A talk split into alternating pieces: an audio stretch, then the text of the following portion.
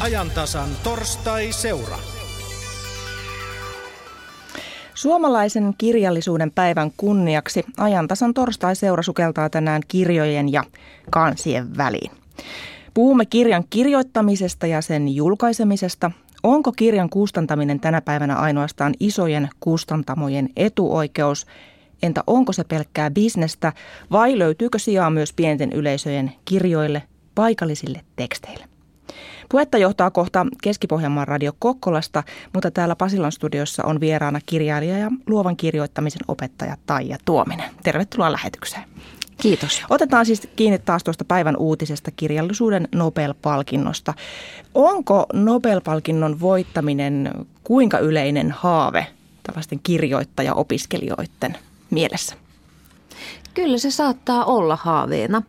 Että vaikka ei saa kuuta taivaalta, niin saa ainakin tähdet ja kirjoittajallahan pitää olla tavoitteita, unelmia, kantorakettihaluja. Mitä ne sitten onkin, mutta aina pitää olla jotakin tavoitteita, koska siitä saa sitä voimaa, energiaa, uskoa itseen – ja esimerkiksi nyt niin mun mielestä Munro on loistava esikuva ja hän tavallaan niin kuin konkretisoi tämän palkinnon, koska häntä on käännetty valtavasti suomeksi ja hänen teoksensa on saatavilla.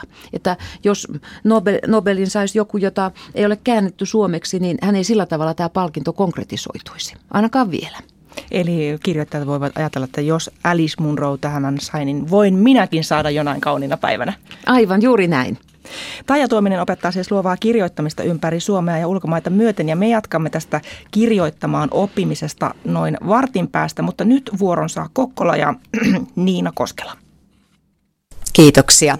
Ja täällä Kokkolassa on studiossa kanssani harrastajakirjoittaja Taiteen edistämiskeskuksen Pohjanmaan aluetoimipisteen erityisasiantuntija Antti Huntus Kaustiselta sekä kirjailija Marko Hautala Vaasasta ja puheenjohtaja Pertti Hyttinen kustannusosuuskunta Länsirannikosta Kokkolasta. Tervetuloa.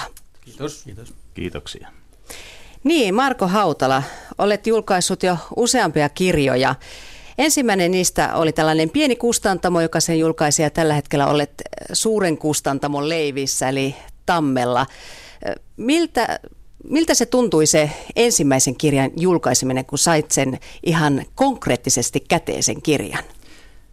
Kyllä se ikimuistoinen hetki tietysti on, uskon, että jokaiselle kirjailijalle. Ja se, että mun ensimmäinen romaani tuli pienkustantamolta, niin mä uskon, että se myös antoi tietynlaisen – ehkä tällaisen henkisen vasta-aineen tälle suurten kustantamoiden yhä niin kuin ehkä pahenevalle tämmöiselle kaupalliselle ajattelulle, joka tietysti niin kuin saattaa tehdä aika kyyniseksikin. Että tällaista niin kuin muutenkin on USVA verkkolehdessä, jota Anne Leinonen toimitti, julkaisin novelle ja siellä ei puhuttu mitään lukijamääristä, ei rahasta, ei mistään tällaisesta, vaan se oli nimenomaan kirjoittamista niin kuin siinä mun mielestä niin kuin puhtaimmassa ö, mielessään. Et näähän on nyt kustannusmaailma on, jo, mä en enää haluaisi sanoa sitä kustannusalan tai kirja-alan murros-sanaa, sitä jauhetaan niin paljon, mutta sehän on fakta, että asiat on muuttumassa ja julkaiseminen ja ketä julkaistaan ja millä perustein, niin kaikki nämä asiat on hirveästi nyt niin kuin ilmassa. No varmasti monia kirjoittajia nyt kiinnostaa se, että miten sait kirjasi julkaistua? Miten sait sen jalan oven väliin? Lähetin käsikirjoituksen kustantamoon, eli hyvin, hyvin perinteisellä tyylillä. Ja se on tietysti, sekin on tietysti ikimuistoinen hetki, kun tämä puhelu tuli taas sitten Tammesta. Eli kun sai kuulla, että Tammi haluaa julkaista sen romaanin, tämä oli tämä Itsevalaisevat romaani, eli mun toinen romaani, ja kyllähän se aika – aika mieletön juttu oli. Mutta kyllä mä uskon, että edelleen aika pitkälle nämä menee sillä tavalla, että ihmiset tarjoaa käsikirjoituksia. Oli kyseessä sitten osuuskunta, pienkustantamo, suurikustantamo. Että hyvin tälleen niin kuin, tärkeintä on kirjoittaa hyvä käsikirjoitus. Et se ei muutu miksikään, vaikka tuntuu, että kaiken maailman julkisuus hömppä ja itsestään ilmiön luominen ja kaikki tällaiset on niin kuin tapetilla aika paljon. No oletko nyt niin sanottu oikea kirjailija, kun olet saanut julkaistua kirjasi, kirjojasi suurella kustantamolla? No mun ammatti on ihan virallisestikin nykyään kirjailija, eli kustantamoista viisi, mutta joka tapauksessa verottaja käsittelee mua kirjailijana. Eli siinä Mutta mieltääkö mielessä... lukijat sinut nyt niin sanotusti oikeaksi kirjailijaksi, että olet saanut nyt suuren kustantamon kautta julkaistuja näitä kirjoja ja olet saanut palkintojakin, eli oletko nyt sitten varten otettava? Onko vielä tällainen vähän niin kuin vanha-aikainen käsitys meillä lukijoilla, että he ovat oikeita kirjailijoita, jotka ovat saaneet palkintoja esimerkiksi? On kai nämä perinteiset asiat vielä aika vahvoja ja toki tällaiset tunnustukset ja muut, niin ne, kyllä kai ne aina selkeästi niin kuin nostaa kirjailijan statusta.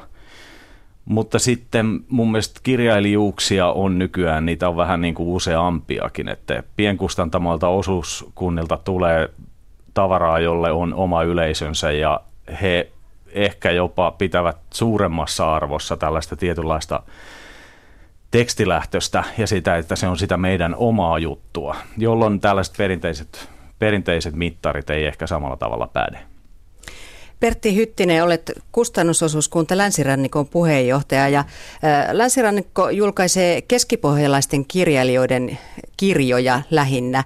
Miten se onnistuu saada nyt sitten teille esimerkiksi käsikirjoitus ja sitä kautta tämä käsikirjoitus ihan kirjaksi asti? No se käy hyvin helposti lähettämällä vaan meille joko postissa tai sähköpostissa. Että se, on, se on kyllä hyvin helppoa. Eli ei muuta kuin nyt sitten sinun mm. sähköpostiisi vaan. Kyllä, kyllä. Löytyy meidän nettisivulta.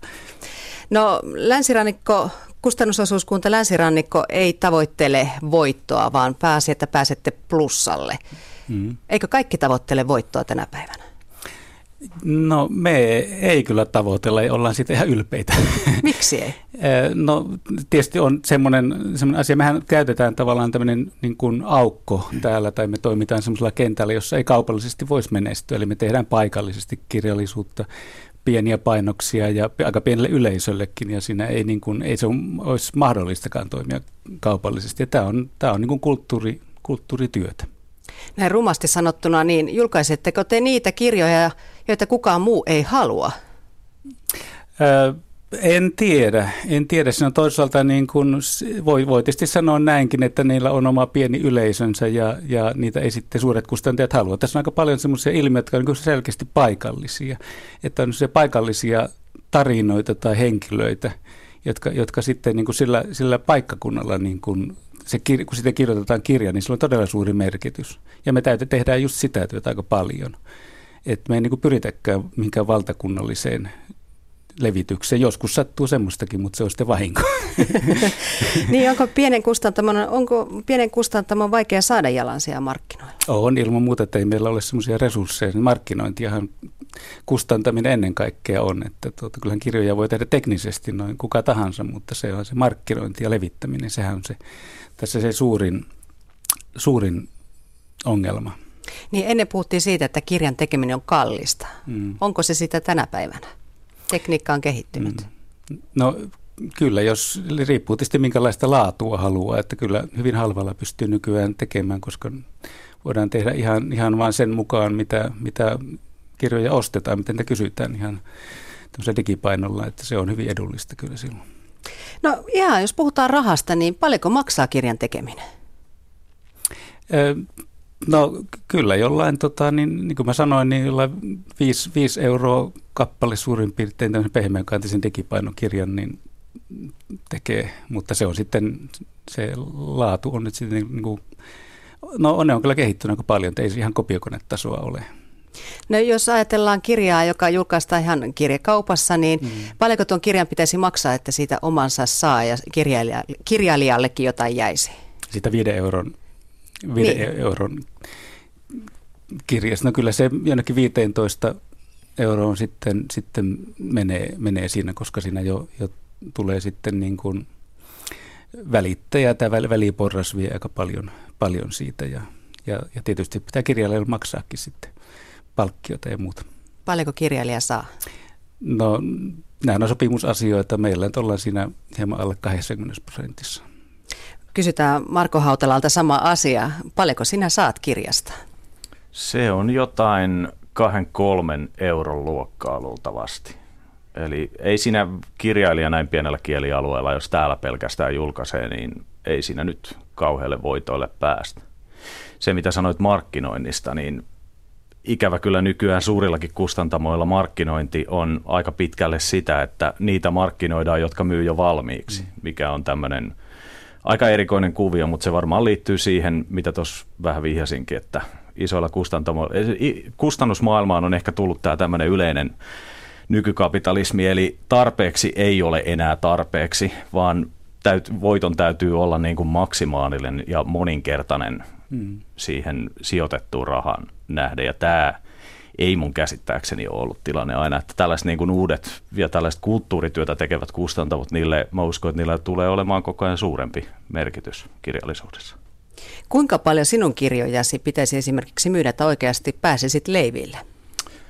Jaa, kyllä se niin kuin tonne lähemmäs 10 000 varmasti pitäisi mennä, mutta toki kirjailija, jos nyt ajattelee, että pelkällä myynnillä pitäisi, pitäisi elää, mutta että toki kirjailijatyöhön liittyy paljon muutakin, eli se on tämmöistä pienistä puroista kaapimista aika pitkälle. No kun olet ollut sekä pienellä kustantamolla että sitten nykyisin suurella kustantamolla töissä, niin miten se eroaa sitten ihan käytännössä? saatko esimerkiksi vapauksia nyt, kun olet, olet suuren kustantamon alaisuudessa, niin annetaanko sinulle kirjailijan vapauksia esimerkiksi? Vai no, onko päinvastoin, onko ne tiukemmat nämä raamit? En mä ole kokenut mitään rajoitusyrityksiä tai muuta ohjailua Tammen suunnalta ja kustannustoimittajat on ollut erinomaisia ja muutenkin suhde ihan näihin niin kuin kaunokirjallisuuspuolen ihmisiin, mutta kyllä se semmoinen tietynlainen, ja tämä, mä en nyt puhu vaan omasta puolesta, niin mä oon ollut aika paljon tekemisissä kirjailijoiden kanssa, kun mä järjestän yhtä kirjallisuusfestaria, ja semmoista niin kuin tietynlaista masentuneisuutta on kirjailijoilla. Eli semmoinen tunne, että ikään kuin ammattiylpeys olisi vähän kadonnut, ja se varmasti johtuu tästä hirveästä rahapuheesta ja se, että joku kakkureseptikirja on ikään kuin arvokkaampi, kun se myy hirveästi kun taas sitten joku tasokas kaunokirjallinen teos, niin se kirjailija voi kokea, että se on ikään kuin, ikään kuin jotenkin siellä vaan turhana pyörimässä jaloissa. Ja onhan nyt ollut siis hirveästi tarinoita siitä, että tämmöiset hyvin vakiintuneet kirjailijat, palkitut kirjailijat, niin kustantamo yhtäkkiä onkin vähän ihkeä sen julkaisemisen suhteen. Tämmöiset, tämmöiset ilmiöt on mun mielestä aika ikäviä siinä mielessä, että ne vie siltä kirjailijalta sitä oman arvon tuntoa. Ja mun mielestä kirjallisuudessa, kirjallisuus ei voi koskaan olla pelkkää bisnestä. Se ei vaan ikään kuin kuulu siihen alaan. Ja mun mielestä niin isojen kustantamoiden kannattaa ottaa tämä huomioon myös, koska kirjailijat varmasti etsii vaihtoehtoja. Niin ja niitähän on etsittykin. Ala on muuttunut ja osa äh, nimekkäistäkin kirjailijoista on lähtenyt suurilta kustantamoilta pois. On ja osuuskuntamuotoinen, no isoimpana on tämä Crime Time, jossa on ihan näitä ykkösdekkaristeja, jotka päätti, että pistetään osuuskunta pystyyn ja keskitytään olennaiseen ja tehdään sitä työtä ikään kuin kirjailijalähtöisesti. Että kyllä se voi olla tämän tyyppisiä ratkaisuja tulee enemmänkin. Että tämä on nyt tosiaan, kun asiat on muutoksessa, niin kyllä nä- tällaisella alalla niin kuin kirjallisuus, jossa on omatahtoisia ihmisiä, luovia ihmisiä, jotka vaatii sen arvostuksensa. Ja ne voi, pienempikin lukijamäärä voi ehkä sitten riittää jollekin, mutta et se, että siinä on se semmoinen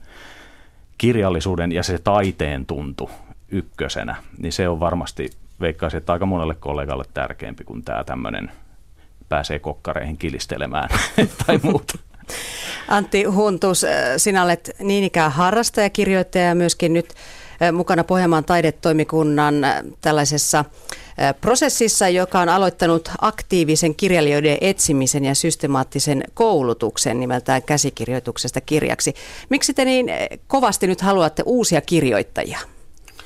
Niin täytyy aluksi sanoa tähän herrojen keskusteluun, että tässä oli jotain yhtäläisyyksiä Atrialle viime aikoina, kun puhutaan sitten, että paljonko alkutuotantoa menee lihakiloa kohti kasvattajalle tuota kyllä. rahaa, niin, niin on kyllä samaa mieltä Marko Hautalan kanssa siitä, että tämä rahapuhe on nyt kyllä vähän liian turhan ylikorostunutta.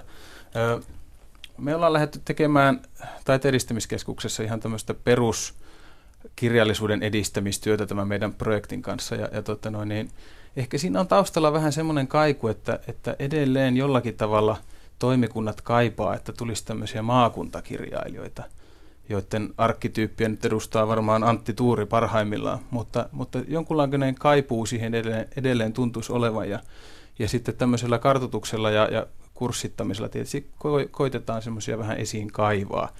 Se sitten, että onko se tämmöinen maakuntakirjailijuus arvo sinänsä, niin siitä on sitten hyvä käydä oma keskustelunsa. No tuliko käsikirjoituksia paljon? Tuli. Meille, meille tuli kyllä niin kuin lyhyellä varoitusajalla saatiin 30 näytettä tuonne toimistolla ja, ja niistä nyt sitten kymmentä on lähetty läänintaiteilija työn ja, ja tämä, myös tämän Marko Hautalan työn voimin nyt sitten kurssittamaan. No, olet myös itse harrastajakirjoittaja kirjoittanut runo kokoelman, olet kirjoittanut näytelmiä ja lakana runoja, niin miltä tämä keskustelu kuulostaa? Onko se hyvin kaukaista, kun itse et tätä työksesi tee vai, vai kuulostaako se hyvin läheiseltä loppupeleissä? Niin mä varmaan en käyttäisi itsestäni nimitystä runoilija siinä, missä Marko käyttää itsestänsä nimitystä kirjailija. Ja, ja mä vedän hyvin yksinkertaisesti sen rajan siihen, että kun mun leipä tulee jostain aivan muualta, että mulle tämä on aina, aina niin kuin toissijasta tämä kirjoittamistyö, vaikkakin on kustantaja itsellä ja vaikkakin näytelmiä esitetään julkisesti, niin, niin silti mä koen, että, että en lähde sille eh, toimialueelle tai sinne ammattikuntaan sekoittamaan pakkaa niin kuin yhtenä toimijana, koska mun leipätyö on selvästi jossain muualla. Että olen koettanut puhua harrastamisen puolesta monessa yhteydessä, että jollakin tavalla se harrastaminen on kärsinyt kauhean inflaation tänä päivänä, että kun kaikki on niin tavoitehakusta. Tuolla puhuttiin aiemmin Pasilassa, että onko se jokaisen kirjailijan unelma saada Nobel, ja, ja, ja toisaalta tässä tuli vähän esille, että onko se suurelle kustantajalle pääsy, onko se se kirjailijan unelma. Unelmia pitää olla, mutta myös harrastamisesta voi nauttia ja pitää nauttia. Niin kaikkea ei tarvitse saada kovakantiseksi kaikkea tekstiä? No pehmytkantinenhan on kaikkein mukavin lukija. ja sitä paitsi se on se lähtökohta aina, se täytyy olla se palo siihen. Ei, ei mun mielestä niin kuin kirjallisessa maailmassa ei ole mitään sellaista glamouria, mikä ikään kuin, että pitäisi sen takia kirjoittaa kirja, että pääsee johonkin tiettyyn kastiin, vaan siis se, se on niin kova tahkomista se yhden romaaninkin kirjoittaminen, että ei se palkki ole suhteessa siihen, eli siihen täytyy olla joku palo. Ja tänä päivänä tapoja on monia, on omakustanne mahdollisuus, blogikirjoittelu, löytyy e-kirjoja, eli, eli ei tarvitse olla tämä perinteinen tapana tuoda sitä tekstiä julki.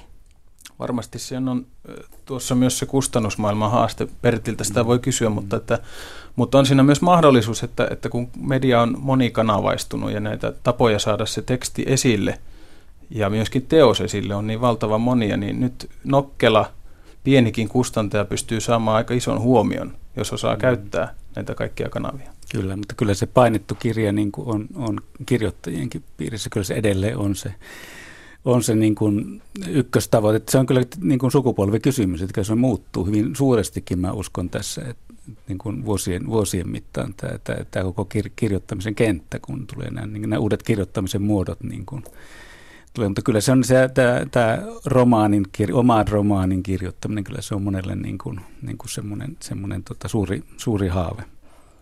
Näin, keskustelu jatkuu vielä täällä Kokkolassa, mutta tällä hetkellä takaisin sinne Pasilaan. Mira, ole hyvä. Kiitoksia Kokkola. Tällä Pasilan studiossa on siis vieraana kirjailija ja luovan kirjoittamisen opettaja Taija Tuominen. Tuossa puhuttiin Kokkolassa tästä bisneksestä, Eli että, että kustantaminen ei voi olla pelkkää bisnestä. Mitä sinä ajattelet, kuinka kirjoittajalähtöistä kustantaminen tällä hetkellä on? Nykyään on valtavasti erilaisia kustantamoita, että tämähän tuli myös tässä, tässä kauhean hyvin esille, että miten kymmenen vuoden aikana on kustannuskenttä muuttunut. Että nythän on loppujen lopuksi kaikille tarjolla jotakin. Markku Aro taisi laulaa 70-luvulla Euroviisukarsinnoissa, että anna kaikkien kukkien kukkia. Ja nyt on omakustanteita, on palvelukustanteita, on puolikustanteita ja sitten näitä täyskustanteita, joita esimerkiksi isot kustantamot tekevät. Ja jokaiselle on nyt mahdollisuuksia. Että kirjoittajathan, jokaisella on myös omat tarkoitusperät, että joku haluaa lukijakunnaksi koko Suomen kansan, joku haluaa jättää sitten suvulle jäljen. Ja näissä isoissa kustantamoissa kyllä tulee nämä kaupalliset realiteetit aika vahvasti esille ja Marku puhuu tuossa myös todella hyvin tästä mainostamisesta, että miten toisia mainostetaan, toisia ei. Mun yhden ystäväni kirjasta niin tuli kustantajalta tieto, että nyt makuloidaan 200 kappaletta, että se on ollut kaksi vuotta myynnissä ja nyt sitten hävitetään nämä 200 myymätöntä kappaletta. Mm. Ja hän ihmetteli, että tosi hyvin se on myynyt siihen nähden, että kustantaja ei tehnyt yhtä ainoata mainosta siitä koko kirjasta. Eli puskaradio toimi. Puskaradio toimi. Mutta todella, todella monimuotoinen on nyt kustannuskenttä, että kaikille löytyy jotakin kyllä. Että suomalaisethan ovat aina kirjoittaneet, mutta nykyisin entistä enemmän sen kanssa tullaan esille ja tunnustetaan ja lähdetään toteuttamaan sitä unelmaa. No meillä on Suomessa sellainen ajatus, että kirjoittamisen taito se joko on tai mm. ei ole. Ja mitä ankeampi elämä on, niin sitä parempaa materiaalia siihen kirjaan suurin piirtein on tulossa.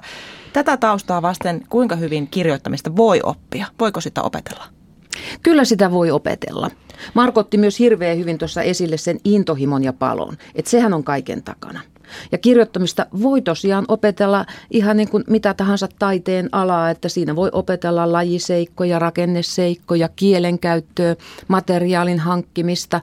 Siinä voi opetella esteistä eroon pääsyä, Niitähän on runsaasti, mutta mä en ala niitä nyt tässä, tässä listata. Muuten mä innostun pitämään aiheesta luennon. Sitten hirveän tärkeä asia on myös usko itse ja rohkeus.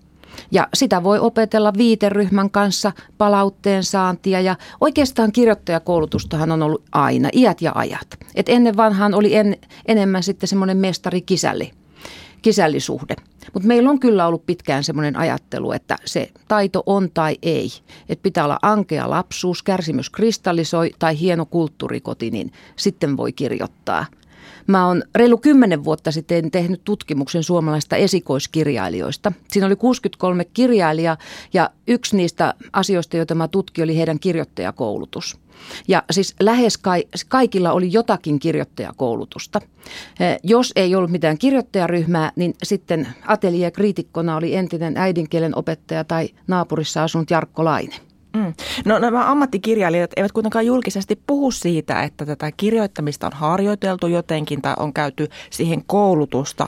Miksi ei puhuta? Kirjoittamiseen liittyy aika paljon semmoista mystiikkaa ja klooriaa ja Mä oon myös huomannut, että kentän sisällä kun tietää, että missä kursseilla on oltu tai kuka on antanut palautetta ja on ollut ateljeekriitikkona, niin ehkä sitten otetaankin jossain naisten lehden haastattelussa semmoinen imako, että yksin tässä on kamppailtu. ja kärsimys kristallisoi. Ja se on tämä mystiikka on nähtävissä myös siinä, että tavallaan, että heillä on usein muusa siis kirjailijoilla ja he, meillä on sellainen mielikuva, että he suurin piirtein istuvat sankan tupakan savun keskellä kirjoittamassa sillä perinteisellä kirjoituskoneella. Kuinka kovaa työtä kirjoittajan työ on? Kuinka kaukana siitä se mystiikka on? Totta kai siinä pitää jotakin sitä paloa olla, mutta kyllä se on työtä. Että Hannu Salama joskus sanoi, että kirjoittava ihminen tarvitsee 90 prosenttia takamuslihaksia ja 10 sitten ideoita ja lahjakkuutta. Ja VSO on pitkäaikainen kustannustoimittaja ja kirjailija Eila Kostamo on myös erässä luennossaan todennut, että, että pitkäaikaisessa kustannustoimittajan työssään hän on huomannut, että lahjakkuus on yhtä kuin kärsivällisyys. Että ihmiset myös antaa periksi liian helposti ja eivät kestä kaikkia vastoinkäymisiä, että kirjoittava ihminenhän tarvitsee myös paljon vastoinkäymisten sietoa. Kuinka mon... jaksaa hinkata sitä, jaksaa katsoa aina uudelleen ja uudelleen. Kuinka monelle kirjoittaminen on terapiaa? Hyvin monelle hyvin monelle, että kirjailijatkin jakautuu sillä, että jotkut sanoo, että he viihdyttävät itseään. Jollekin kirjoittaminen on tosiaan se lohtu. Joku voi opettaa jotakin kirjoittamisen kautta. Mm, se on myös voimakasta hanttiin panemista. Toiset sanoutuu täysin irtiterapiasta ja sitten on monia, jotka julkisesti toteaa, että – se on heille terapia ja he selvittelevät niitä omia asioita ja teemojaan sitä kautta. Mutta nostavat sitten sille tasolle, että ihmiset löytävät sieltä omat juttunsa. Että jokainen lukijahan tekee oman tulkintansa. Että jos mekin luettaisiin sama runo tässä, niin me molemmat nähtäisiin eri tavalla. Riippuen vielä eri päivänä, eri mielentilassa mielentila mm. vaikuttaa siihen. Tässä, tosiaan tämä kirjan kirjoittaminen on tänä päivänä monelle haave ja julkaiseminen on helpompaa kuin aikaisemmin. Mitä ajattelet ja Tuominen, kenen kannattaa ryhtyä kirjailijaksi tai ruveta laittamaan näitä ajatuksiaan ylös mm. paperille, tarinoita ylös paperille? Jokaisen kannattaa, koska kirjoittaminenhan on myös elämänhallintaa. Kaoskin on selkeämpi, kun sen pistää paperille ja sitä paitsi niin jo verohelpotuksenkin saattaa saada paremmin, kuin sen osaa jäsennellä. Ja sillä voi viihdyttää itseään. Se voi olla terapia. Monellahan ihan omaan novelliin tai romaaniin niin hyvä materiaali varastoon vaikka päiväkirjan sivut. Et sieltä sitten yliviivaa, alleviivaa, kaivaa lapiolla, muokkaa siitä vaikka runon, novellin, lähtee rakentamaan romaania. Et kyllähän me kaikki tarvitaan sitä kirjoittamisen taitoa. Ja sinulta on itse asiassa nyt ilmo, ilmestymässä teos kirjan kustantamisesta ja siellä neuvotaan esimerkiksi mitä käsikirjoituksen kanssa kannattaa tehdä ja mitä ei. Minkälainen tarve tällaiselle kirjalle on tänä päivänä? Sillä on aika iso tarve. Mulla on henkilökohtainen intohimo himo kaikki kirjoittamisoppaat, että mulla on varmaan niitä 200 omassa hyllyssäni, että suomalaisia ja ulkomaisia, yleensähän ne on yhdysvaltalaisia sitten ne ulkomaiset, että sehän on ihan oma bisneksensä siellä. Jotkut voi tiivistää liuskaa ja ne on rahat pois, mutta jotkut on ihan hyviä. Yleensä oppaat käsittelee hiukan lajiseikkoja, rakenneseikkoja tai sitten on semmoisia filosofisia oppaita, jotta saa käden liikkeelle – mutta aika vähän käsitellään sitten semmoisia asioita, joita multakin kysytään, kysytään kirjoittajakurssin lopussa tai silloin, kun mä olin kirjallisuuden läänin taiteilija. Eli, eli missä vaiheessa voi lähestyä kustantajaa, miten kustantajan kanssa toimitaan, minkälainen se sopimus on, entä sitten apurahat, julkisuus, kritiikkeihin suhtautuminen, viiteryhmän merkitys, miten jaksaa hinkata sitä käsikirjoitusta – ja mulla on siinä totta kai niin sitten myös kustantajien neuvoja ja kommentteja ja aika paljon myös kirjailijoiden vinkkejä. Eli ihmisiä kiinnostavat tämmöiset tekniset seikat. Mitenkä minä, kun olisin ensin kirjoittanut sen tarinani, niin, niin miten mm. siitä eteenpäin? Joo, semmoiset kiinnostaa ihan jo vaikka fonttikosta lähtien. Se nyt ei ole niin tärkeä se fonttiko koko, että kyllä se tarina sen ratkaisee. Ja sitten monet esimerkiksi pelkää hirveästi kirjamessu esiintymisiä ja kaikkia, kaikkea tämmöistä julkisuutta, että siinäkin on myös sitten omia vinkkejä, miten niitä kestää. Miten toiset rakastavat ja toiset sitten pelkäävät.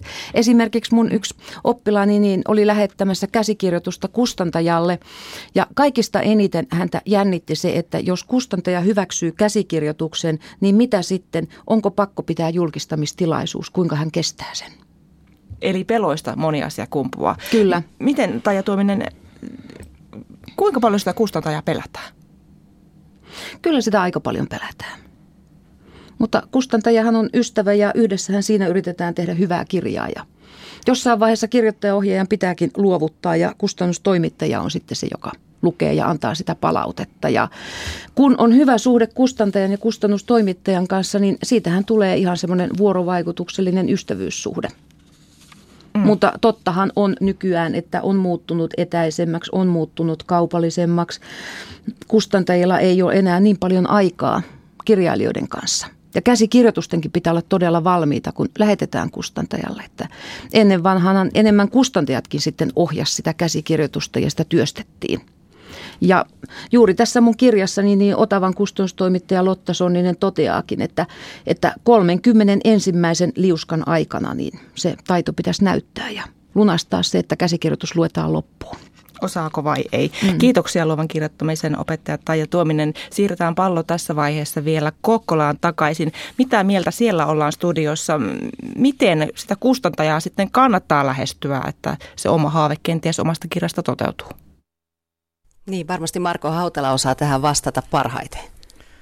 Niin, eli niin kuin mä sanoin, niin se on tietysti aika perinteinen tapa, että pitää olla hyvä käsikirjoitus, äh, hyvin esiteltynä ja tämä on varmasti totta, että Taija tuossa sanoi, että 30 ensimmäistä liuskaa on se, että siinä vaiheessa täytyy olla jo kustantaja lukija koukussa. Mä jotenkin ajatellut, että se on vielä, vielä tota pienempi se sivumäärä nykyään, että se on, rupeisi olla jossain viiden paikkeilla, että siinä vaiheessa jo pitäisi näyttää, että tämä, tässä on jotain. Mutta että toisaalta sitten taas voisi ottaa senkin esiin, että joskus ja koko ajan varmaan hirveän hyvät käsikirjoitukset jää kustantamatta sen takia, että ne, niissä ei vaan ole siihen hetkeen sopivaa tai kustanta, kustantamon ikään kuin siihen kustannusohjelmaan sopivaa näkökulmaa. Et sitä varmasti tapahtuu myös. Ja sittenhän on muoti-ilmiöitä, historiallinen romaani on välillä katveessa, välillä se on hirvittävän suosittu ja kaikkea tämmöisiä asioita. Sitten taas jos tulee kielteinen päätös kustantajalta, niin ei kannata ajatella, että se automaattisesti tarkoittaa, että siinä on jotain vielä siinä käsikirjoituksessa. No mitä sanoo Pertti Hyttinen kustannusosuuskunta Länsirannikosta? Niin, meidän tilanne on tietysti aika lailla toisenlainen, että me ollaan tämmöinen lähikustantaja, että meitä ei ole todellakaan syytä pelätä, että voi lähestyä minkä, missä muodossa tahansa. Et, että nämä, ja nämä projektit on hyvin erilaisia. Joskus tulee ihan täydellinen lopullinen käsikirjoitus, mutta monesti lähdetään niin kuin ihan, ihan tota, aika, aika raakileistakin liikkeelle. Mutta sehän meillä on, meidän ongelma on tietysti, että meillä ei ole hirveästi resursseja tämmöiseen varsinaiseen niin kustannustoimittamiseen, kun me kuitenkin tehdään tätä niin kuin vapaaehtoistyönä, niin me pystytään niin kuin hirveästi aikaa käyttämään siihen, mikä olisi monesti, monesti niin kuin hyvin tarpeen, varsinkin tehdä jotain laajoja romaania yrittää rakentaa ja tota, se, se vaatisi todella, todella niin kuin semmoista peilausta aika paljon. Mitä sanoo puolesta Antti Huntus, miten erityisasiantuntija näkee tämän tilanteen? eli, eli itse olet näitä runoja kustantanut tai kirjoittanut. Kirjoittanut, joo, ja silloin aikoinaan muistan sen kustannustoimittajan kynään, kun se punakynä heilui siinä ensimmäisessä käsikirjoituksessa, niin ai että se oli nuorelle miehelle vaikeaa hyväksyä, kun siellä luki, että, että täysin kelevotonta tekstiä, tai nämä, nämä viisi sivua pois ja, ja kirjoita uusiksi, niin siinähän se luonne silloin punnitaan, että, että kuinka tosissaan asian kanssa on, ja sitten toisaalta, että kuinka hyvin vastaanottaa sitä, ajatellen, että siinä nyt on yhden lukijan mielipide mun teksteistä, että, että kuinka hyvin pystyy prosessoimaan, että mikä tässä nyt on hyvää tässä palautteessa ja mikä on, on onkeen otettavaa. No annoitko periksi? En, en, en missään nimessä. Toi Markon neuvo on, on äärimmäisen hyvä, että, että kierrätykseen vain, sehän on kierrätys muutenkin tämän päivän sana, niin, niin tota, myöskin hyvät sisällöt ja ideat, joihin uskoo, niin vaikka kymmenen vuotta – niin muuta kuin tyrkyttää. Että joskushan niin kuin tuossa on ollut puhetta, että ei välttämättä aika ole nyt juuri sopiva tai yleisö, vaan se on joskus tulevaisuudessa sitten. Selvä. Kirjoitus jatkukoon. Kiitoksia hyvät herrat keskustelusta. Kiitos. Kiitos. Kiitos. Kiitoksia Kokkolaan sinne. Niina Koskela oli jutun juontajana. Ja kiitoksia tänne Pasilaan kirjailijalle, luovan kirjoittamisopettajalle Taija Tuomiselle. Ja maakuntaradiot ovat käsitelleet tätä kirjoittamista koko päivän. On käyty pienkustantamossa ja kirjastossa, puhuttu blogikirjoittamisesta, ihmetelty paikallisten kirjojen paljoutta ja e-kirjaa ja mietitty, kehen on otettava yhteyttä, jos sen kirjan mielisi julkaista. Ja osa maakuntaradioista jatkaa vielä aiheen parissa. Tampereen radion iltapäivässä käydään kirjamuseossa, jossa avautuu näyttely Kiljusen herrasväestä. Hämeessä puhutaan muun muassa runoista mielenhoitajana ja Turun radiossa on luvassa asiaa Turun kirjamessuilta virinneestä runogeitista. Kymenlaaksossa Marjo Mattilan kokemukset kiinalaisen sairaalan sairaanhoitajaopiskelijana eivät jättäneet rauhaan ja tänä vuonna noista päiväkirjamerkinnöistä syntyi kirja. Ja Lapin radion iltapäivässä siellä puhutaan Timo K. mukaan esikoisteoksen Maa on syntinen laulu ja Aleksis Kiven seitsemän veljestä kirjojen yhtäläisyyksistä. Huomisaamuna ajantasassa vietetään tyttöjen päivää ja pohditaan muodin merkitystä. Seuraavaksi vuorossa ovat kello 15 radiouutiset nyt ajantasasta kuulemiin.